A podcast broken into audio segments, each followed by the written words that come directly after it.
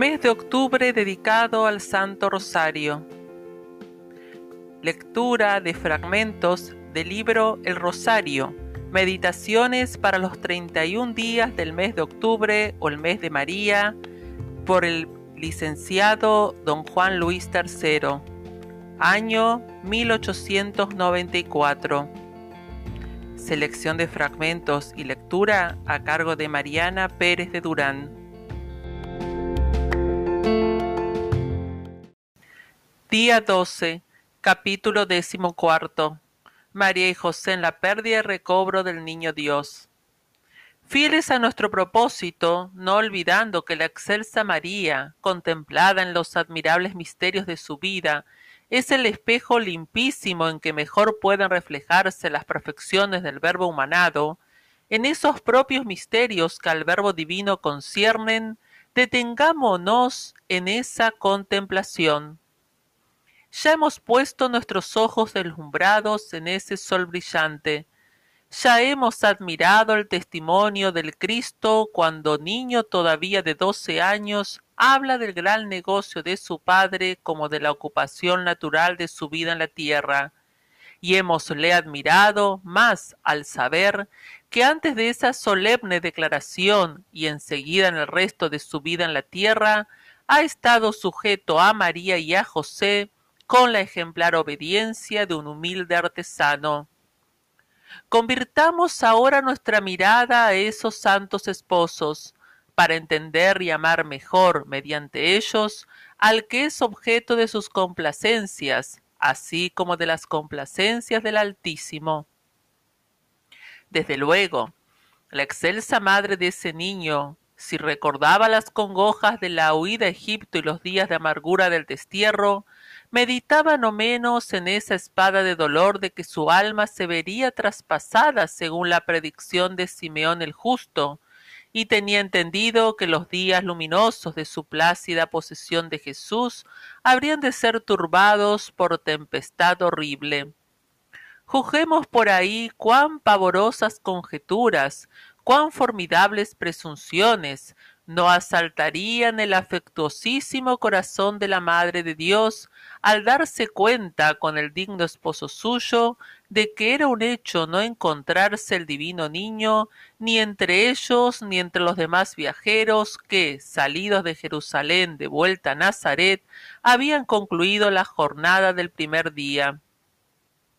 Era esta quizá la primera vez en que la Santa Virgen y su casto esposo podían decir atribulados, demasiado ha sido nuestro gozar, el favor inmenso de nuestro Dios que nos ha dado a tal Hijo, quiere ya quitarlo de nuestra vista y de nuestra compañía y entregarlo quizá al sacrificio con que se cumpla su altísimo destino de Salvador del mundo. ¿Cómo será esto? Apiádese el Señor de esta, de esta su sierva, diría la reina, de este su inútil siervo, diría el incomparable tutor de Jesús. Hágase en todo la voluntad del Señor, dirían esas escogidísimas criaturas en quienes el cielo tanto se complacía. Conveniente era ir preparando así el corazón de la madre al mayor sacrificio del Calvario, seguir probando su excelsa virtud para que diese frutos de obediencia, de paciencia y de caridad, cada día más admirables y merecedores de mayores gozos, de mayores pruebas y de nuevos gozos y triunfos. Y digno era el justo José de secundar en eminente grado respecto de todos los justos, esos destinos, esas pruebas, esos gozos, esos triunfos de la reina de todos los justos y esto segundo era tanto más conveniente cuanto que en el plan divino entraba que José desapareciese de la escena ya próxima a cumplirse la época de la vida oculta del Hijo putativo, y cuanto que al excelente servidor de Cristo no habría de asociársele a las realidades del dolor del Calvario y del gozo de la resurrección no quedaba por eso sino darle el dolor y el gozo de perspectiva del uno y de la otra, como prueba y como premio debido de tan incomparable servidor. Los tres días de pena que nuestra dulce madre y su amabilísimo esposo padecieron mientras el niño era recobrado, no nos parecen de tanta amargura, porque quizá nos lo impide la comparación con la grandeza de la mayor aflicción del pretorio, del Calvario y de la desolación del sábado santo, mas no por eso dejarán de aparecer en toda su grandeza, en todo su mérito, en toda su gloria, a quien se detenga en considerar que fueron tales días la viva prefiguración y preparación de las proezas de la heroína para los grandes hechos del pretorio y del calvario, y a la vez fueron el suplemento para José de una participación a que no sería llamada sino su esposa, y así, parón santo, sabed que los consuelos que ahora dais a la congoja de vuestra esposa por la inmolación que conjeturáis de vuestro divino común Hijo, no se los daréis en días más aciagos, porque ya entonces habréis emigrado del mundo. Pero sabed también que vuestro gozo ahora que recobráis al niño Jesús es sólo un preludio del que vuestra esposa tendrá cuando una resurrección gloriosísima ponga término a esos días aciagos. Ese gozo, por tanto, con que José y María recobran a su hijo perdido, a su Dios perdido, es de tanta magnitud que supera toda inteligencia humana y angélica, a lo menos el de la Virgen Madre, a la vez que por lo excelso del sentir de esos santos padres del niño, también por la singularísima, singularísima relación que los une con él. Como que si para entender del todo lo que es el amor de una madre o de un padre para con su hijo, es necesario ser madre o ser padre, para penetrarse de la apreciación de los afectos de la Madre verdadera de Dios o del Padre putativo de Dios, fuera necesario ser esa madre o ese padre. Eso no obstante, ¿por qué no elevar nuestras almas a la contemplación de tan excelsa verdad, de tanta belleza, de tanta dulzura? Esa alma delicada de María, y no menos esa alma fortísima, esa alma sapientísima, y no menos plenísima en suaves afectos, es alma virtuosísima, y no menos íntegra en toda su perfección en las dotes de sensibilidad, la más humana, por decirlo así, ¿en qué grado no experimentaría los quebrantos y consuelos del amor materno? Esa alma de María, a la vez de virgen y a la vez de madre, a la vez de virgen servidora de su Dios hecho hombre, y madre de la humanidad, ese hombre verdadero, del cual la persona no era el hombre sino Dios mismo, ¿en qué grado no sentiría los afectos de amor a semejante hijo?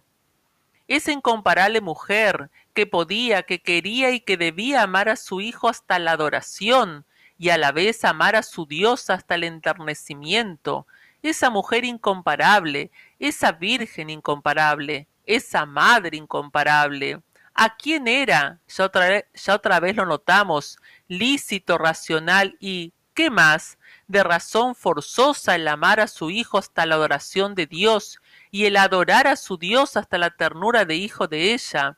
¿Cuánto sufriría perdiendo y cuánto habría de gozo recobrando ese hijo de su amor? Hoy se encontraba con que ya le tenía en sus brazos, que ya le estrechaba contra su corazón y que quizá todavía por muchos años le tendría consigo y no le soltaría, porque con amorosa queja a la que el divino niño no sabría resistir, le cautivaría siempre bajo su amorosísima obediencia. Semejante a ese altísimo sentir de la madre era sin duda el del padre estimativo de ese niño, Ningún mortal ha podido unir la mayor virtud de inteligencia y de afectos a la más singular oportunidad de servir a su Dios con el alma y con el corazón, con el pensamiento y con la obra, con el sudor de su frente y con el trabajo de sus manos, como el escogidísimo Señor San José. ¡Qué santo tan excelso! Ningún mortal ha tenido tampoco esa oportunidad tan dichosa de servir a la Madre de Dios, como ese hombre, como ese santo, afortunadísimo con ser el esposo castísimo de la siempre intacta señora, con ser en todo su esposo, salvo la virginidad de la señora y del servidor fiel, con ser en todo el padre del niño de esa señora, salvo el no haberlo engendrado, pero agraciado por su excelso matrimonio, con todos los derechos de la ternura de un verdadero padre. De manera semejante, pues, a la del gozo de la madre, el gozo de José excede a toda comparación que se hiciese con otro gozo que no fuese el de ella. Nuestro dulce justo, con qué transporte no estrecharía contra su pecho la adorable cabeza del crecido niño, y cómo a semejanza de la reina no también le dijera, Hijo, ya no te dejaré, en mi poder estás, he rodeado la ciudad, he andado por las calles y plazas y he encontrado por fin al que ama mi alma. Si toda alma que encuentra por recobro a su Dios dice esto con ternura, con cuánta no lo diría alma tan escogida como la de ese Padre de Jesús. Mas para José, qué motivos de tanta satisfacción, y para nosotros, así como para él, ¿Qué testimonio, qué incentivo de admiración y de veneración no entrañan esas palabras de queja amorosa con que la humilde María, hablando a Jesús, hace referencia a José? Hijo, ¿por qué lo has hecho así con nosotros? Tu padre y yo, llenos de dolor, andábamos buscándote.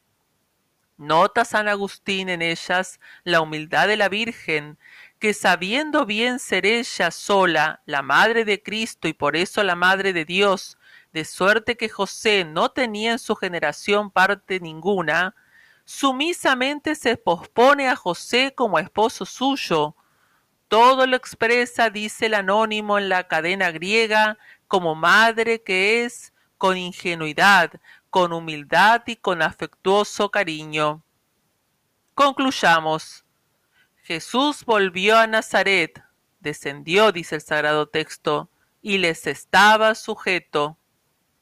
Gozad, santos esposos, gozad ese bien que debéis al cielo, jamás se viera ni se verá dicha tanta en la tierra, esa que a vosotros se da, no se dio ni a los ángeles, pero nosotros podemos participar de ella, porque vuestra dicha no fue tanta porque tuvieseis a Dios humanado en vuestro hogar, sino porque lo tuvisteis en estado de viadores, y en esto podemos imitaros, porque quien ama en estado de prueba, ese es el que merece, no quien ama en estado de premio. Nosotros tenemos a nuestro Dios sacramentado en nuestros templos y podemos amarle en esa santa Eucaristía con toda la ternura de un hijo y de un niño, de un amigo, de un hermano. Diario comensal nuestro, diario alimento nuestro, verdadero manjar, verdadero pan de vida que bajó de los cielos, que bajó no ya a Nazaret solo, sino a nuestros templos. Pero sin vuestra intercesión, Oh José, oh María, ¿de qué nos sirve bien tan asombroso?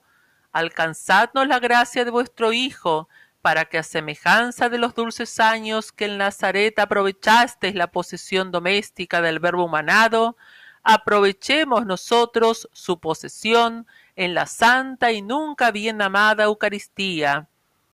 Oh Jesús, oh María, oh José, tened misericordia de nosotros